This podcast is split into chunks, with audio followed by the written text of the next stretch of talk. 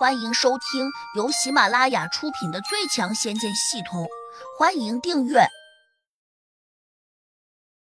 第八百八十一章，小子胆儿很肥。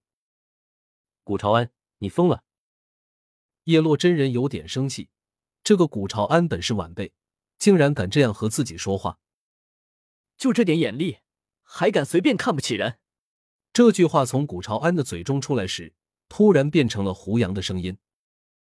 叶落真人一呆，愣道：“原来你藏在了古朝安的身上，真是太奇妙了！你说话时，声音好像也是从他嘴里出来的，我居然没有看出破绽来。要是有破绽，那我这变化可就失败了。”什么？你你古朝安是胡真人你变化出来的？叶落真人瞪大了眼睛，难以置信道：“对，你还不算很笨。”胡杨冷道。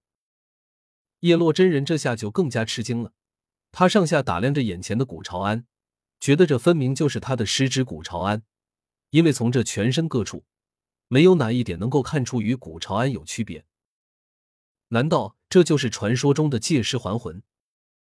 叶落真人只能这样告诉自己，因为在这修真界从来就没有听说有谁会变化的法术，即便是地仙，也不可能变得和别人一模一样。那他自然就只能用借尸还魂这样的法术来认定了。胡杨微微一笑，对这身变化比较满意。虽然是第一次变化，但能够变得这么逼真，连叶落真人都看不出来，也算是一种成功吧。就在刚才，他从系统里面花了好多点数，才兑换出了这一套变化的法术。这套变化术称为“天罡三十六变”，口诀十分繁杂。幸好可以直接融化大脑，不然短时间内胡杨还真不容易学会。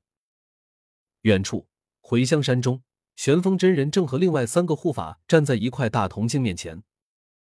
这块镜子足足有一人多高，如同一道屏风一般。镜中最开始就锁定了叶落真人和胡杨。由于这面镜子并不具有传输声音的功能，因此他们并不知道叶落真人和胡杨在说什么，所以。刚开始那段时间，四个护法都看得有些枯燥。正在他们有点分神走心的时候，镜子画面突然变成了叶落和古朝安，这令他们有些意外，仿佛就是眼前一花，四人都没有看清楚，只觉得镜面上好像起了一层雾气。等到再清楚时，里面的人就变了样。四个护法瞪大了眼睛，立刻议论纷纷：“胡杨那小子呢？怎么突然就不见了？”是啊，他躲到哪里去了？赶紧给叶落发个消息，叫他打开戒指上的传音功能，这样我们就能听到他们说什么了。好，四个护法这下也来了好奇心，很想知道胡杨躲到哪里去了。玄风真人还悄悄的问了下叶落，后者很快用戒指给他传回了消息，说胡杨藏在了古朝安的身上，现在的古朝安已经被胡杨上了身。切，胡杨这小子又不是鬼魂，他大爷的，还能上得了古朝安的身？我不信！玄风真人暗骂了一句，觉得叶落说这话分明就是不负责任。这是一门奇怪的法术，我们居然没有见过。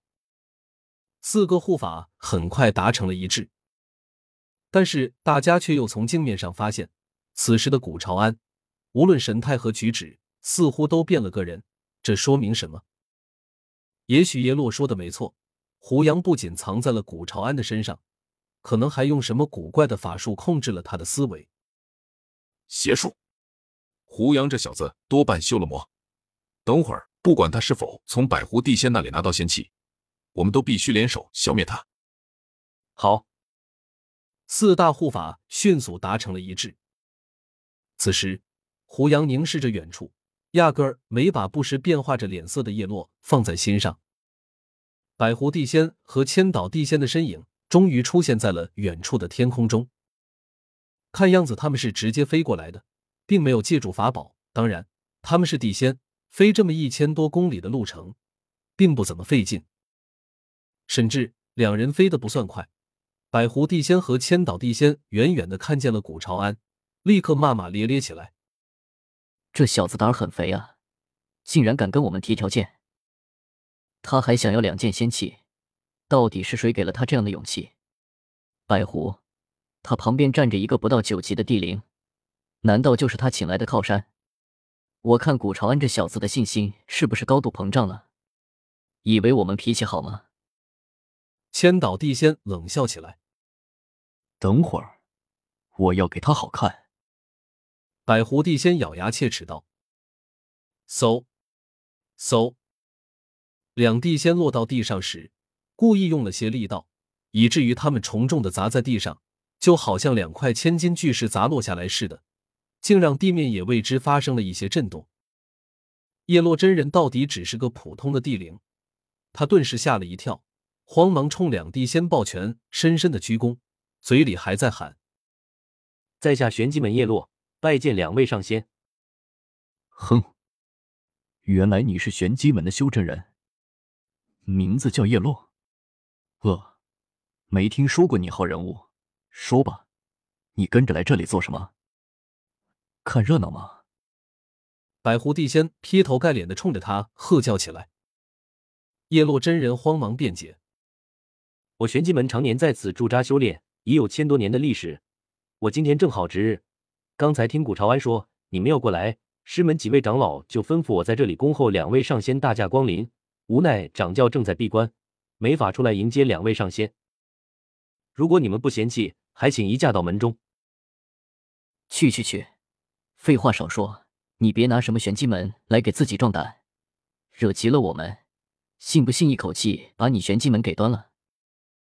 千岛地仙威胁道：“叶落真人吓了一跳，急忙又打工作揖说：‘这是他个人的意思，与玄机门无关。’百狐地仙和千岛地仙同时吃了一声，很是不屑，转过头不再理睬叶落。